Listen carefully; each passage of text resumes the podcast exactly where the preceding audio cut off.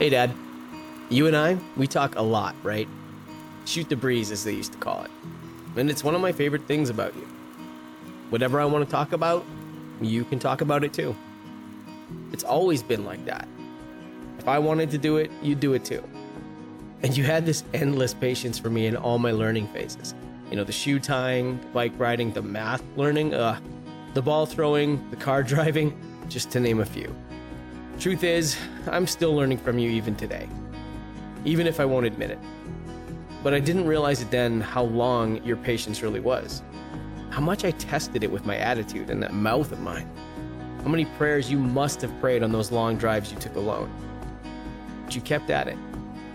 Those talks you insisted on having with me, those rules you wouldn't budge on, those hard consequences that you made me face, the way you wouldn't let me give up on myself. So, yeah, we still talk a lot, but I realized the other day I haven't said enough to you about the things that really matter. I guess somehow I thought you surely must know how grateful I am for all that you've endured for my sake. How secure I felt because you always kept your eye on me. How thankful I am that you held fast to all the right things on my behalf. So I don't want this Father's Day to go by without you knowing I love you, Dad. I'm thankful for you. God, as He always does, knew what He was doing when He was handing out fathers. He blessed me. You made us a great team. Love you, Dad.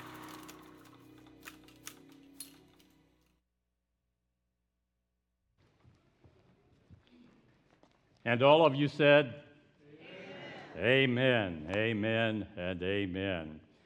Well, it's good to be here this morning, and I want to thank Pastor Tom for inviting me to bring the message this morning. What a privilege and opportunity. And so, thank you, Pastor Tom. And as a signature slide, I hope that this is your feeling that West Highland is your home away from home.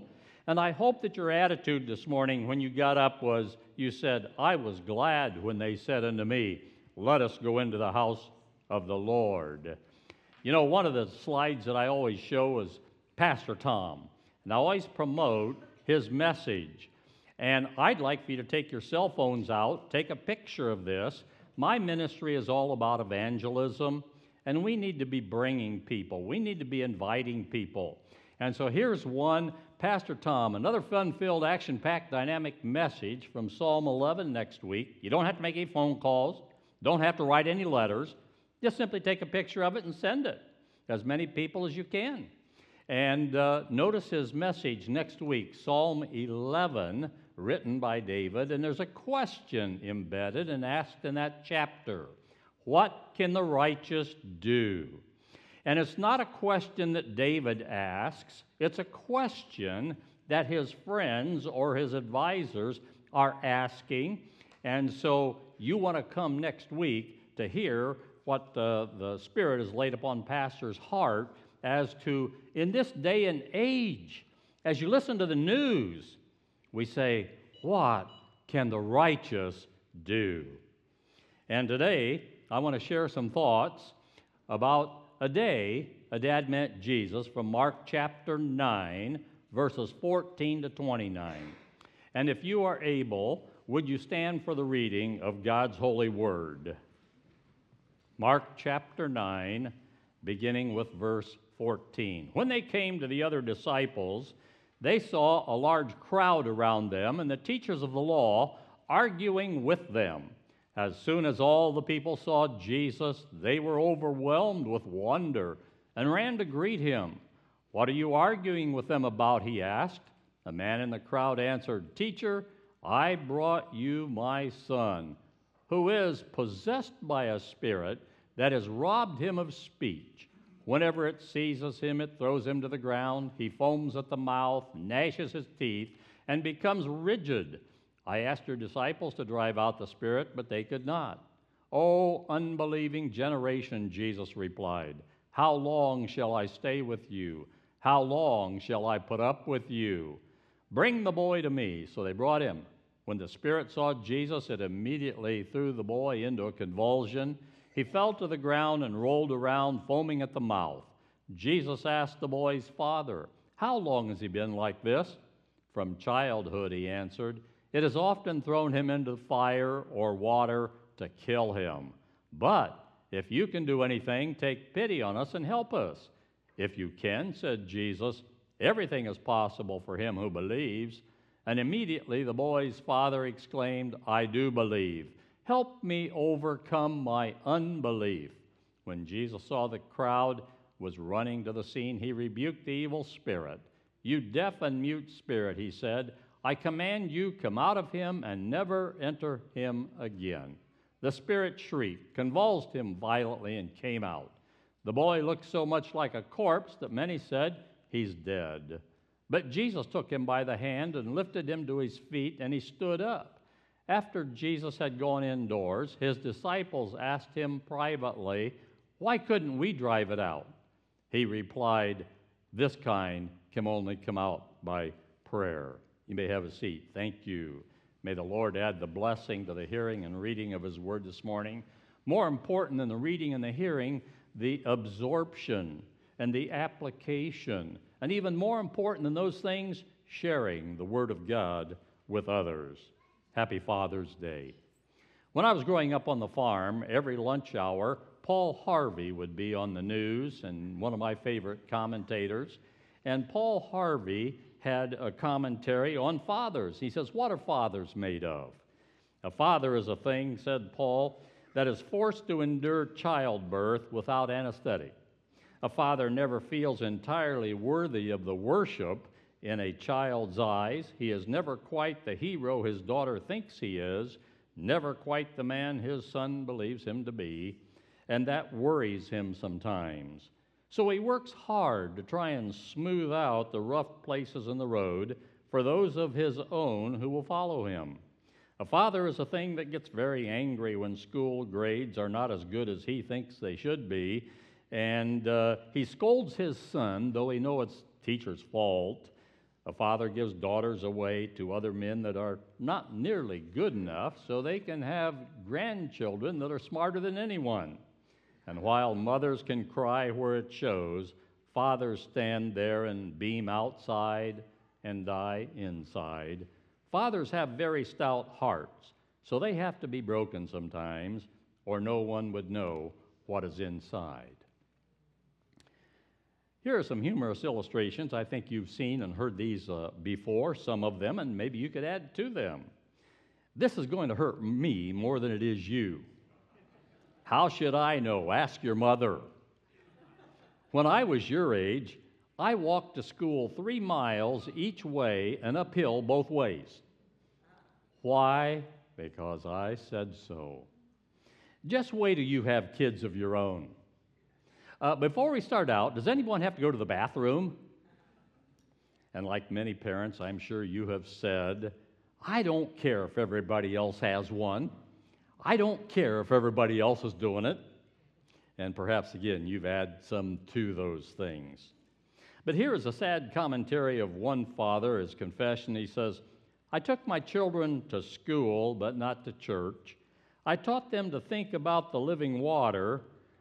I enrolled them in Little League and soccer, but not Sunday school, youth group, or vacation Bible school. I showed them how to fish, but not to be a fisher of people. I made the Lord's Day a holiday instead of a holy day. I taught them that church is full of hypocrites, and of course, I'm the biggest one. I gave them a color TV, an iPad, an iPhone, but provided no Bible. I handed them the keys to the car, but did not get them to the person who had the keys to the kingdom. I taught them how to make a living, but I failed to bring them to Christ, who alone can show us how to make life worth living and have eternal life. Just for the fun of it, I thought you might be interested to hearing what we call uh, some of Dad's. How do you know Dad is entering his senior moments, his golden years? The gleam in his eye is the sun hitting his bifocals. You sink your teeth into a steak and they stay there. Everything hurts what doesn't hurt doesn't work. Your knees buckle, but your belt won't. You need a fire permit to light the candles on your birthday cake. I came across an article, you may not be able to see it from where you're sitting, entitled The Absence, the Father's Absence Crisis in America. It's from the National Fatherhood Initiative, and it talks about 18.4 million children, and one in four without a biological, a step, or adoptive father at home, and some of the consequences that are likely to take place. We could spend an entire uh, morning on those things, but I don't want to concentrate on the negative. I think you know some of those things, but I've got some of these uh, printed off back on the table and the information table in the narthex. Uh, help yourself. Before we get to today's text, I thought I'd share with you from David, King David, who was a man after God's own heart. Here is what he told his son Solomon I am about to go the way of all the earth, so be strong. Show yourself a man and observe what the Lord your God requires. Walk in his ways and keep his decrees and his commandments. And if we go to the New Testament, the Apostle Paul was a father figure to his young protege, Timothy. And here's what Paul tells Timothy train yourself to be godly. Set an example for believers in speech, in life, in love, in faith, and in purity. And he tells uh, Timothy to pursue four things. He says, I want you to pursue righteousness, godliness, endurance, and gentleness. Read 1 Timothy and 2 Timothy to learn more what Paul told him. But you know, based upon our experiences, I think that all of us could add something to Father's Day and share some of our wisdom and all that collective wisdom. But you know, what really counts is what does God say? What does God say about the roles and responsibilities of a father and the role of a husband? We have to be in the Word daily to know what those things are. I might read something today and it would have application for me. You might read the same thing, it wouldn't have application for you. But God is going to guide us in all truth and going to give you exactly what you need when you need it. You know, today across America, we're honoring fathers. And this morning, I'd like to encourage you and challenge you to touch base with your fathers and tell them how much you miss them, how much you appreciate them, your thankfulness, your heart, all about that. And uh, I, I, I didn't do it enough when my father was living. And uh, if you don't have a father, touch base with a grandfather, an uncle, a brother, or someone else. Maybe get alone with our Heavenly Father and talk to God. You know, I have to be careful on a day like today. Maybe there are uh, some of your fathers who aren't in the picture. Maybe they've gone home to be with Jesus. And your heart is still tender. And we want to be sensitive in in those things. Maybe you're experiencing grief and loss, and our deepest sympathies are extended to you. My dad entered eternity 14 years ago. He was the, the best friend. He was at my wedding. He was my best man. And you might say, well, ask yourself, do you know anybody who asked their father to be their best man? At the time, my brother was in the Marines in Vietnam. So I asked my dad to stand up in proxy for my brother at my wedding. And I could have had many friends in college or relatives, but I asked my dad. And when I asked him,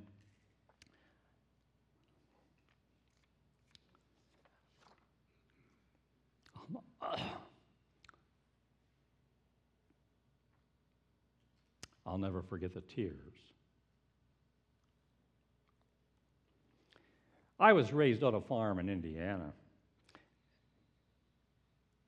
And on that farm, there's a special bonding, I think, that takes place between sons and daughters and their parents. When you work together for the betterment, there's no time for contention and strife and dissension and all of that. You have to work together so that you're blessed and because the survival of the farm. And uh, Maybe some of you didn't have that kind of relationship with your dad. Maybe your relationship has left much to be desired. and you wish things could be different, even today or in the past. In 1992, I read in a magazine called Bits and Pieces a story about a father in Spain, in Madrid. And this father and son were having words, heated argument, and things got out of hand, emotions flared, and feelings.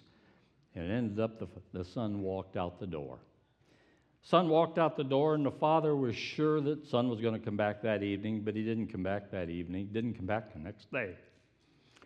So he was desperate. So he went out to Madrid and started walking the streets to try and find his son, couldn't find him.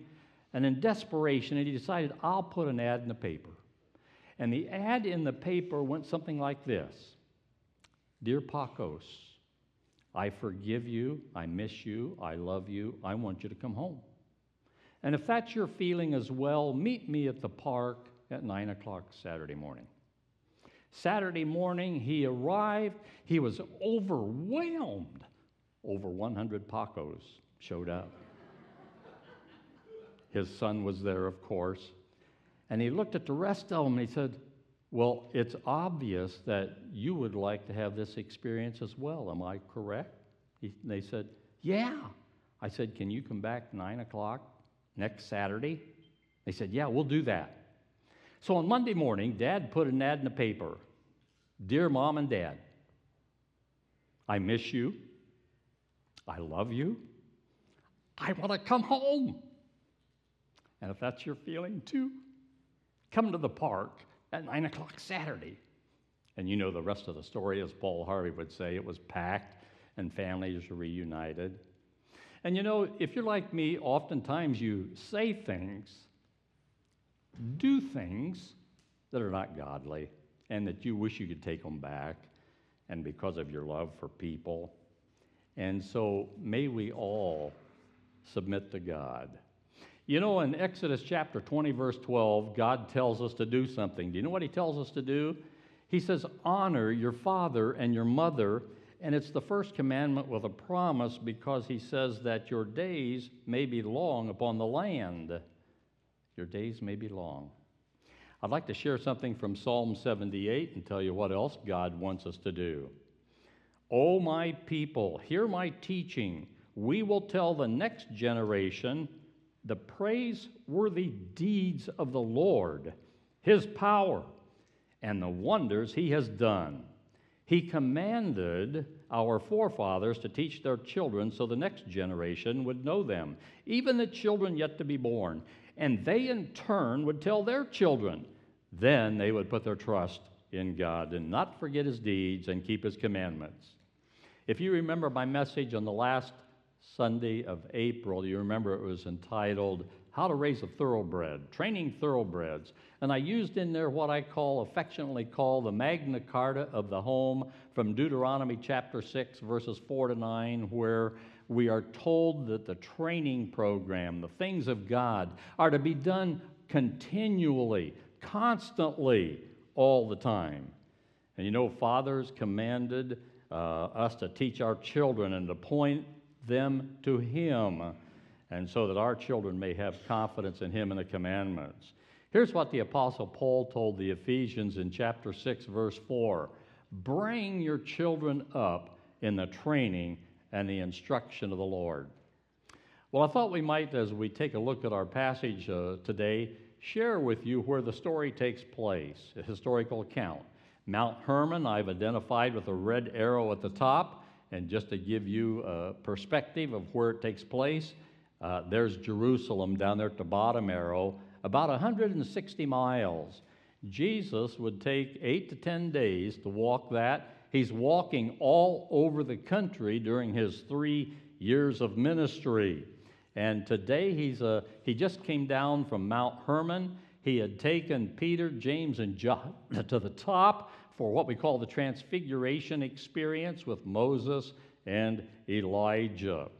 And today I want to share seven principles, application, life application from our pericope of Scripture. And when they came down, they found the other nine disciples are down, and they find these disciples are distressed and they're kind of embarrassed because a father had brought a child with an evil spirit and they couldn't cast it out. Now, here's what verse 15 says As soon as all the people saw Jesus, they were overwhelmed with wonder and ran to greet him. Why do you think this might have happened that they'd ran to meet Jesus? They were overwhelmed with wonder. And how about the transfiguration experience? You remember Matthew's gospel shares this his face shone like the sun, and his clothes became as white as light. Do you remember Exodus chapter 24? Moses is at the top of Mount Sinai and with the Lord, and talks about his face being radiant and shining because he had had uh, words with the Lord. Principle number one I want to share with you today is simply this this father took ownership and responsibility for his actions. And so, this Father's Day, fathers, we need to take ownership and responsibility for the things that we do. And he says, the father says, Teacher, I brought you my son. He's not blaming the scribes, he's not blaming the Pharisees, he's not blaming circumstances or situation. He says, I simply bringing him to you. He's been possessed with a spirit. I need some help here. And the Greek word for this, I can't even pronounce it, has to do with that word, which means to be moonstruck. And it means the moon or lunar, from which we get the word lunatic. And it was an expression based on the ancient belief that mental illness or madness or seizures, all of these things were caused by the influence of the moon. And the Greek word describes here what we now know as various forms and disorders of, of nervousness, uh, epilepsy, convulsions. When we were ministering at the First Baptist Church of Monroe, I'll never forget one Sunday I was preaching, and this lady sitting next to the aisle, uh, uh, next to the aisle there, got up and fell over on the floor, started convulsing, and, and started doing exactly what we hear today. Said, What's going on? The deacons all ran over to her. They knew, and there was a flickering fluorescent bulb someplace and she saw and it triggered this epilepsy, this convulsion on her part. So we made sure that the fluorescent bulbs, this didn't happen, the ballast and all that, but having to do with darkness and light, like the greater lunar situation here. But the father took ownership and responsibility, and I think we need more dads that do that. And when called upon the carpet in the world today, what is a normal reaction? Blame. Blame somebody else. It's not my fault, or I did it because of environment. You don't know my situation. You don't my, know my circumstances. And there are reasons that I do what I do instead of simply taking ownership and responsibility.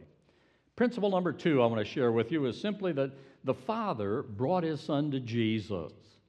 And in addition to being saved, in addition to having a relationship with Jesus Christ, in addition to making Jesus King and Savior of our lives, the next best thing is the Father needs to make sure that his family know Jesus and are brought to Jesus. And we have a responsibility to make sure that our family is nurtured in the admonition, that means teaching and training of the things of the Lord. And so, fathers, we need to be demonstrating that we are seeking first His kingdom and His righteousness. Fathers, we need to make sure that we're bringing our families before the throne of grace in prayer. Fathers, we need to be studying the Word, meditating on the Word. We need to make sure that our families are in the Word. Fathers, we need to set example in sharing the gospel message of Jesus Christ with others. Fathers, we need to demonstrate grace and mercy and forgiveness and fathers, we need to be loving you, Lord, with all of our heart, with all of our soul, with all of our mind, with all of our strength. Principle number three the father recognized that there was something wrong. How do we know the difference between right and wrong? How do we, uh, where, what's the standard? Well, obviously, the standard is the Word of God, the living Word, the living Word of God. And in John's Gospel 17 17, we have these words recorded where he says, Sanctify them by your truth. Sanctify them by your truth. Your word is truth. Not only did the father recognize something was wrong, he knew what it was. He knew his son had been having all of this and for a long time. And I got a question for you. Do we truly know the effects of sin in our life? The things that we watch, the things that we see, and do we know how it affects our mind, our consciousness, our living, or maybe even our physical bodies? Our physical bodies are the temple of the Holy Spirit, and we should be doing things that would not jeopardize the Holy Spirit's temple. And so, what does Jesus say in all this? He says, Bring the boy to me. So they brought him, and when the Spirit saw Jesus, it immediately threw the boy into a convulsion, fell to the ground, rolled around, foamed at the mouth. And fathers, anytime the devil sees you trying to get close to Jesus, don't be surprised if the devil tries to throw you to the ground and distract you from getting into the Word, distract you from investing time in prayer, you know, throwing you to the ground. And these distractions could be in the form of sports, it might be our jobs, it might be a daily activity, anything in your life that keeps you from getting close to the Lord. And the devil may try to get you to the ground through finances, maybe through the physical, illness, maybe through envy, greed, pride, and lust. And the devil may try to get to you through the schemes of the world, throwing us to the ground, may cause us to focus on the problem instead of the power. And all of you know what the power is, don't you? The power of Jesus. Everything in the world is under the authority of Jesus. What does the Bible say when we encounter the devil? I think the devil, it, it, it just simply says, submit to God. You've all seen this, and if I if I asked you, you would say, "Well, yeah, I know how to do this. Resist the devil, and he's going to flee from us." But I think most people forget the three words in front of resisting: submit to God. Oftentimes, we forget that piece. We forget that we need to do that. You know, many people are in the world, or they're, they're kind of like the lad in this story, through no fault of their own and they're on the ground, walling around, rolling around, foaming at the mouth, in the world, of the world, entwined with the world. And maybe there's some habit, some behavior, some addiction that's keeping us from Jesus. But all we've got to remember is the role of the Holy Spirit, where He says, Greater is He that is in you than He that is in the world. And so, what does Jesus ask the boy? How long has he been like this? from childhood. From childhood. We don't know how old he was, this lad, but it's been a long time. It has thrown him into the fire, water to kill him, and if you can do anything, please help us. The father recognized his helplessness.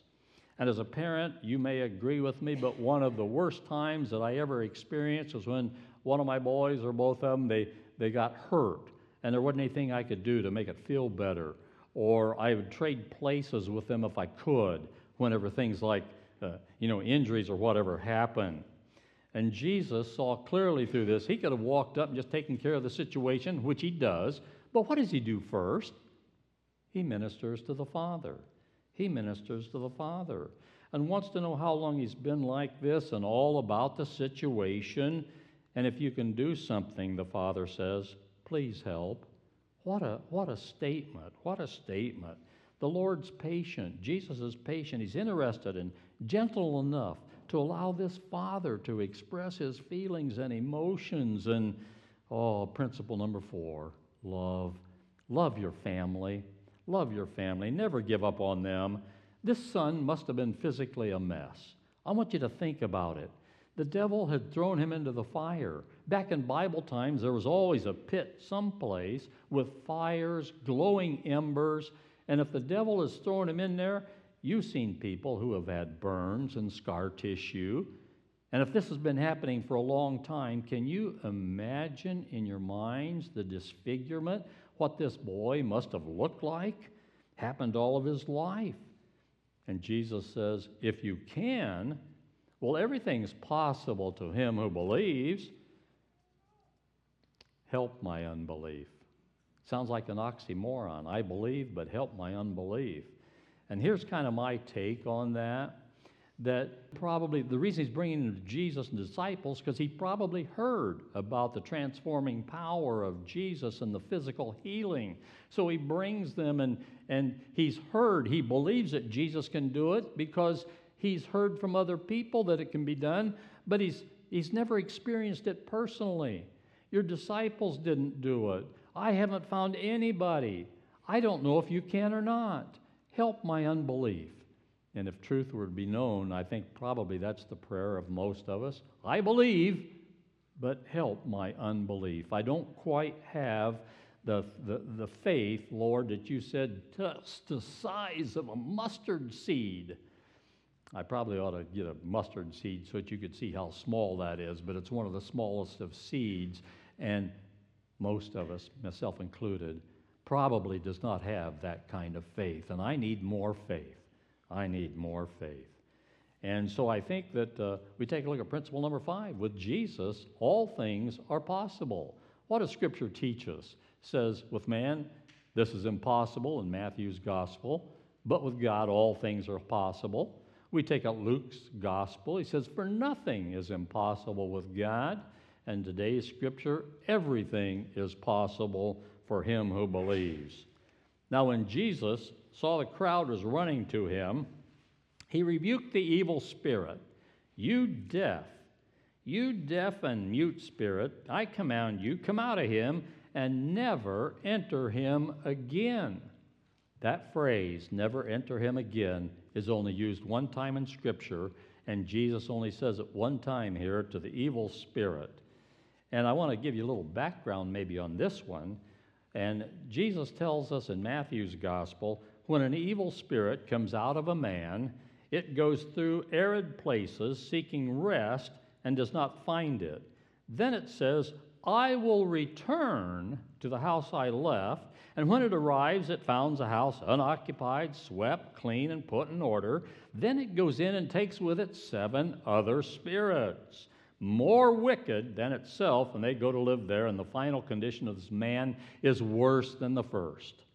Never enter him again, says Jesus. And perhaps Jesus is saying to this evil spirit, You have caused so much grief. You have tormented and tortured this young lad that I'm not going to, uh, your, your sentence is right now. You're never going to enter him again. Get out. Get out. Principle number six Fathers, when Jesus gets a hold of a person, there will be a change. You can count on it. You can't encounter the risen Christ without change. You can't immerse your mind and your spirit, meditate on Scripture without this changing you. This is the living Word, not just words on a page, the living Word of God. And when you realize your body is a temple of the Holy Spirit, I've already covered this, but there should be a change in the habits, the way you treat your temple, because the Holy Spirit lives there and your thoughts. Your thoughts should be changing. Can you do that? Yes. Do not conform any longer to the pattern of this world, but be transformed by the renewing of your mind. And the Bible says in our closing here, after Jesus had gone indoors, his disciples asked him privately, Why couldn't we drive it out?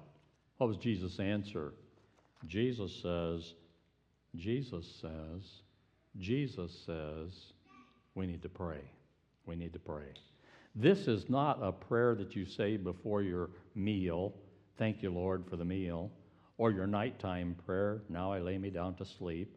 This is serious prayer where you get alone with the Father and you're talking to the Father about all of your needs, about the things that are bothering you, the things you need help with, the things you can't take care of. Just simply cry out Jesus, Jesus, I need help. And He'll answer that prayer. Would you pray with me? Father, thank you for Father's Day. Help us to remember that every day is Father's Day, and that as fathers we have biblical roles and responsibilities that we need to live out, that we need to set examples, that that we need to, to be a man. And so, Lord, help each one of us do that. Help each one of us do that. as we turn our lives over to you, the King of Kings and Lord of Lords. Now, before the praise band begins to play, you might be like the Father in this pericope of Scripture today. You might have a need that you need to bring to Jesus. You might be like the lad in which the devil has gotten a hold of you in such a way that on your own you are powerless. And dad needs to bring to Jesus these things. You might be like that lad. You might be like the disciples. You feel, even though you've had a close walk with the Lord, you might feel that you just can't, can't do things and you don't know why. And so we need to get into the Word and let the Lord show us. He's promised us to direct our paths. So, whatever your need is, and maybe it's to encounter Jesus for the first time, like this dad. And if that's your if that's your feeling, if that's your thought, then we invite you to come as we sing our closing hymn. But we also realize that these things don't always take place in a worship service. They might happen on the road, they might happen uh, on our job or at play. Whenever the Lord gets a hold of you, respond. Respond to the invitation of Jesus. And let Pastor Tom and the elders know so that we can rejoice with you.